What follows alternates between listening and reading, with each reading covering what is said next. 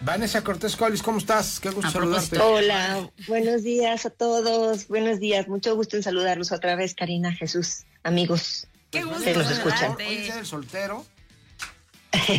Sí, dice. Ah, entonces hoy es mi día. Entonces hoy hoy es mi día día. del motel, mañana es el del restaurante. El oficial. el oficial, exactamente. Así se ponen las- las cosas. Pero en la literatura, este, siempre las historias, la narrativa está marcada por historias emocionantes de amor. Platiquemos del amor en la literatura, Vani. Oigan, a ver, sí, váyanle pensando mientras comienzo alguna historia de amor, tan- tanto Karina como Jesús, alguna historia de amor que les guste, que le puedan recomendar a la gente, porque yo quiero empezar por Platón, o sea, imagínense. No, no, no, no me voy a ir tanto atrás ni voy a pedir mi hora que siempre quiero, sino que esta, esta cosa extraña con la que hablaba de Yolanda, esta cosa extraña, rara, que a veces disfrutamos y que a veces nos da palizas, que se llama amor, Parece ser que es inherente al ser humano, a nuestra especie, pero no solamente a nuestra especie, sino que ha trascendido todos los planetas, según lo dice la literatura, y también todos los espacios. Es el motor, hay una palabra en náhuatl que a mí me encanta, que se, que se llama yoyotl o yolotl, y eh, esta palabra significa corazón, pero el náhuatl, así tan precioso como es, lo que no sé, nada más lo que he escuchado, ¿verdad? Eh, el náhuatl es una, un lenguaje metafórico, o sea, va más allá de lo que simplemente significan las palabras. Y yoyotl, el corazón, significa motor, significa eh, una especie de voluntad de ir más allá, además de ser el simple corazón, que el corazón es el, nuestro motor. Y de ahí se desprende también la palabra amor.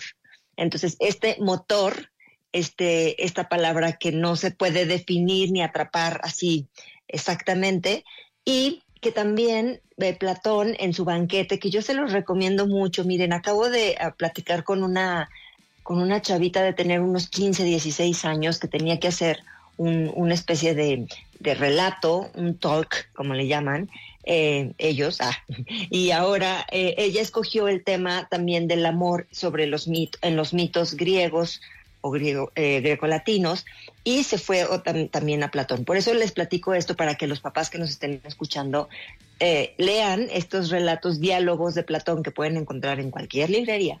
Sin embargo, son deliciosos, son bonitos y no podemos creer que con tantos milenios que han pasado, estos temas eh, hayan sido explicados de una manera en la que hoy todavía la vivimos, ¿no? El concepto de la media naranja en Platón era muy famoso.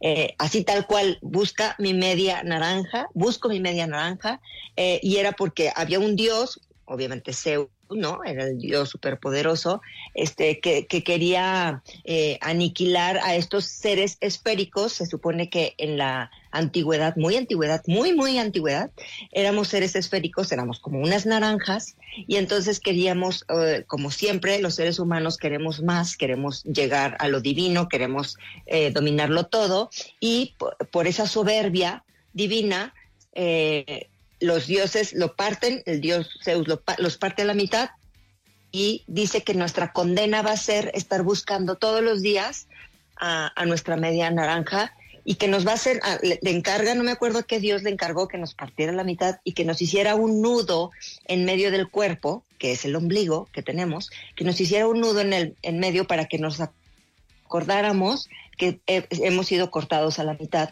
y que es una incesante lucha el estar buscando a nuestra otra mitad.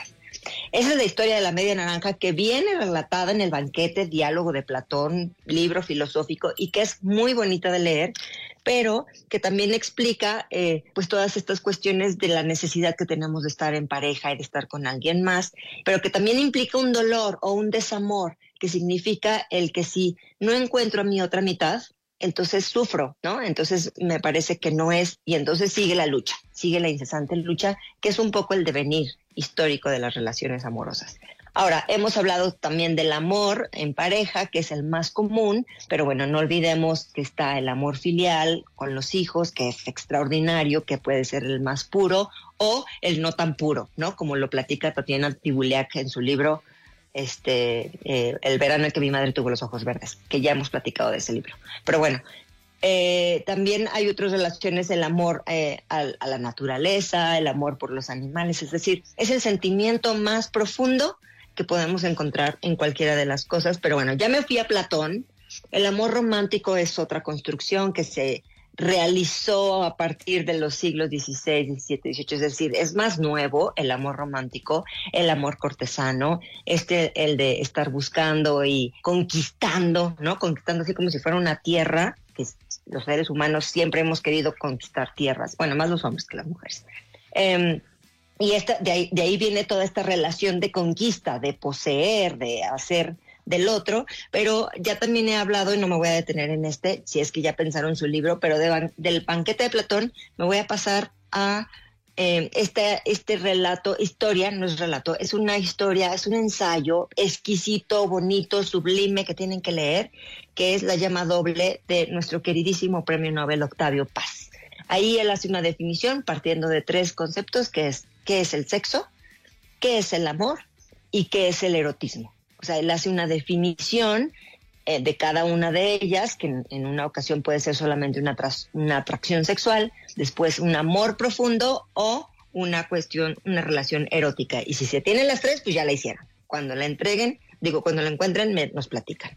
Y eh, entre todos estos, bueno, hay muchos tipos de amor. Hay unos que hablan, por ejemplo, en el siglo XIX eh, se, escribían muchas historias del amor romántico, incluso cumbres borrascosas eh, relata esta, esta tragedia del amor, de no poderse, es un poco como Shakespeare, como Romeo y Julieta, pero es una, en Cumbres Borrascosas, el amor, la pareja puede estar unida después de la muerte, ¿no? Y así tal cual lo narra la, la escritora Emily Bronte, Bronte lo, narra y nos explica cómo, cómo puede el amor trascender fronteras. ¿Tienen alguna historia de amor que nos puedan contar? Porque luego ya me voy a otros mundos. O sea, no solo en la Tierra. No, con eso que hay agua en una luna de Saturno, yo dije, ay, hay un lugar, una posibilidad de lugar para migrar. Pero a ver, ¿tienen alguna historia? Fíjate que a, mí me, a mí me traumó leer La tregua de Mario Benedetti. Ay, Mario Benedetti. ¿Cómo no? ¿Cómo? Es súper buena opción, Karina. Qué bueno que la retomas. Sí, Mario Benedetti, la tregua es amor, amor. No, totalmente. Todas esas frases que vemos de Mario Benedetti de amor así profundo que te calan y que dices, no más, ¿cómo lo hizo? Vienen de la tregua. Sí, es una buena opción y aparte es un libro este chiquito, es una novela muy bonita. Así es, lean la tregua. ¿Y Jesús? O, no hablemos de amor. ¿eh? Mira, ah, sí, ¿eh? a ver. ¿Qué te parece si vamos hasta Cumbres Borrascosas, por mm. ejemplo? ¿No?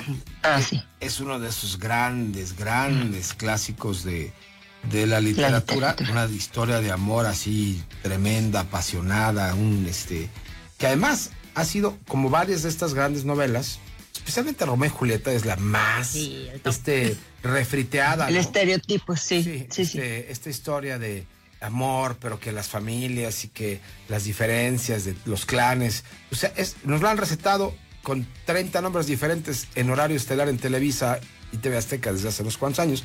Pero, eh, pero Cumbres Borrascosas a mí me parece que es muy interesante. Hace poco tiempo, este, o relativamente poco tiempo la volví a leer, pero me parece que Ellie Bront es eh, verdaderamente excepcional dentro de la literatura. Además, murió muy joven, ¿no? Y le tocó justamente estar en todo este tema, eh, este de vivir la perspectiva del amor desde un tema todavía muy idílico, pero tiene una larga y extraordinaria descripción de los actos y los problemas psicológicos que envuelven la complejidad de lo que es una relación entre una pareja. Así es, me parecen grandes recomendaciones. Para mí también Cumbres Borrascosas es de mis favoritas, totalmente de acuerdo contigo. Y en alguna ocasión eh, que, explicaba también este tema del amor, porque no solamente es en la literatura, es, es el tema, es el protagonista de las expresiones en el arte, de la pintura, de la escultura, de todas, de todas ellas. Pero hay dos eh, recomendaciones que le quiero hacer a la gente, porque a veces nos olvidamos de este tipo de lectura que son de ciencia ficción y eh, que poco a veces se lee este, este tema, pero a mí me encanta, me fascina. Y en ellos también, aparte de hablar de naves espaciales, tecnología y cosas extrañas, el amor siempre perdura y parece ser que el amor en otras galaxias también existe, es decir, que podría llamarse como el sentimiento más universal, universal de universo, ¿no? Y de muchos universos eh, que existe en todos los espacios y en todas las historias. Entonces, Crónicas Marcianas es una de ellas, yo creo que a lo mejor ustedes ya la leyeron, Crónicas Marcianas de el gran Ray Bradbury de estadounidense, donde hace estos relatos de, sus crónicas, total cual, de, en Marte, y hace unas descripciones y relaciones, cuentos sobre todos estos espacios y lugares extravagantes, las naves espectaculares que van, vienen, las fuentes que salen del piso, este, unos avances tecnológicos extraordinarios, pero las relaciones de pareja incluso creo que también las de poder, la, política en Marte, también son las mismas que nuestro planeta. Es decir, los personajes se ponen celosos, se molestan, se engañan, se gritan, se, etcétera, etcétera. Y eh, al parecer también se disfrutan y se sienten una necesidad de estar en compañía, como lo hacemos nosotros. Entonces yo decía, ah, bueno, no, entonces a Marte es lo mismo, eh, nada más que con otras caras y otras diferencias, pero sin embargo el amor, como les digo, es un motor que está ahí.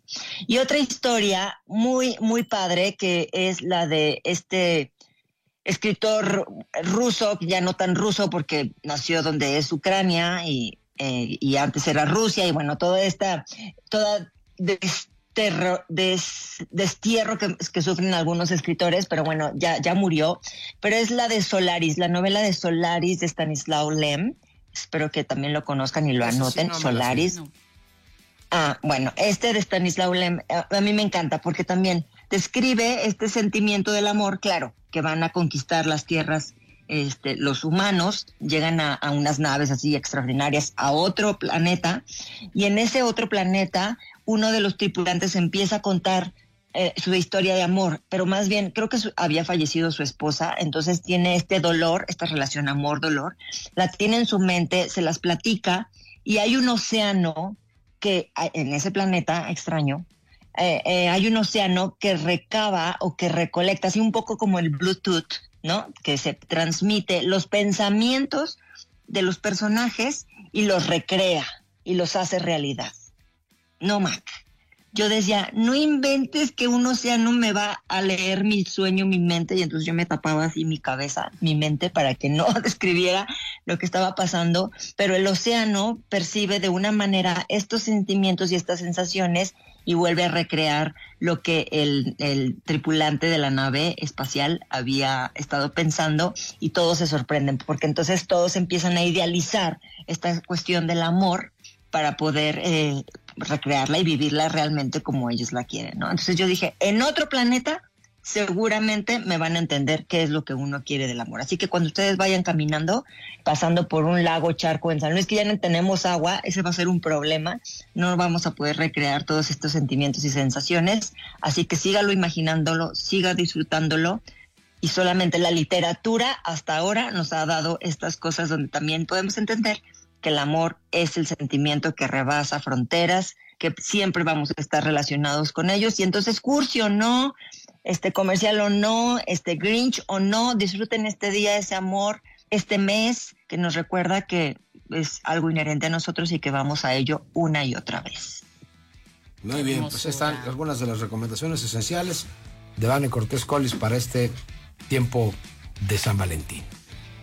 Así es. la, historia también, la, historia de San Valentín también es bonita, ¿no? Y luego los mitos de Eros y Tánatos y todos estos. Bueno, sobra, sobra que leer. Lean, regalen libros, ¿eh? No, no regalen este, otras Si un peluche, pues no. Ah, no, es cierto. regalen libros y disfrútenla, pásenla muy bonito, ustedes y todos los que nos escuchan. Muchas gracias.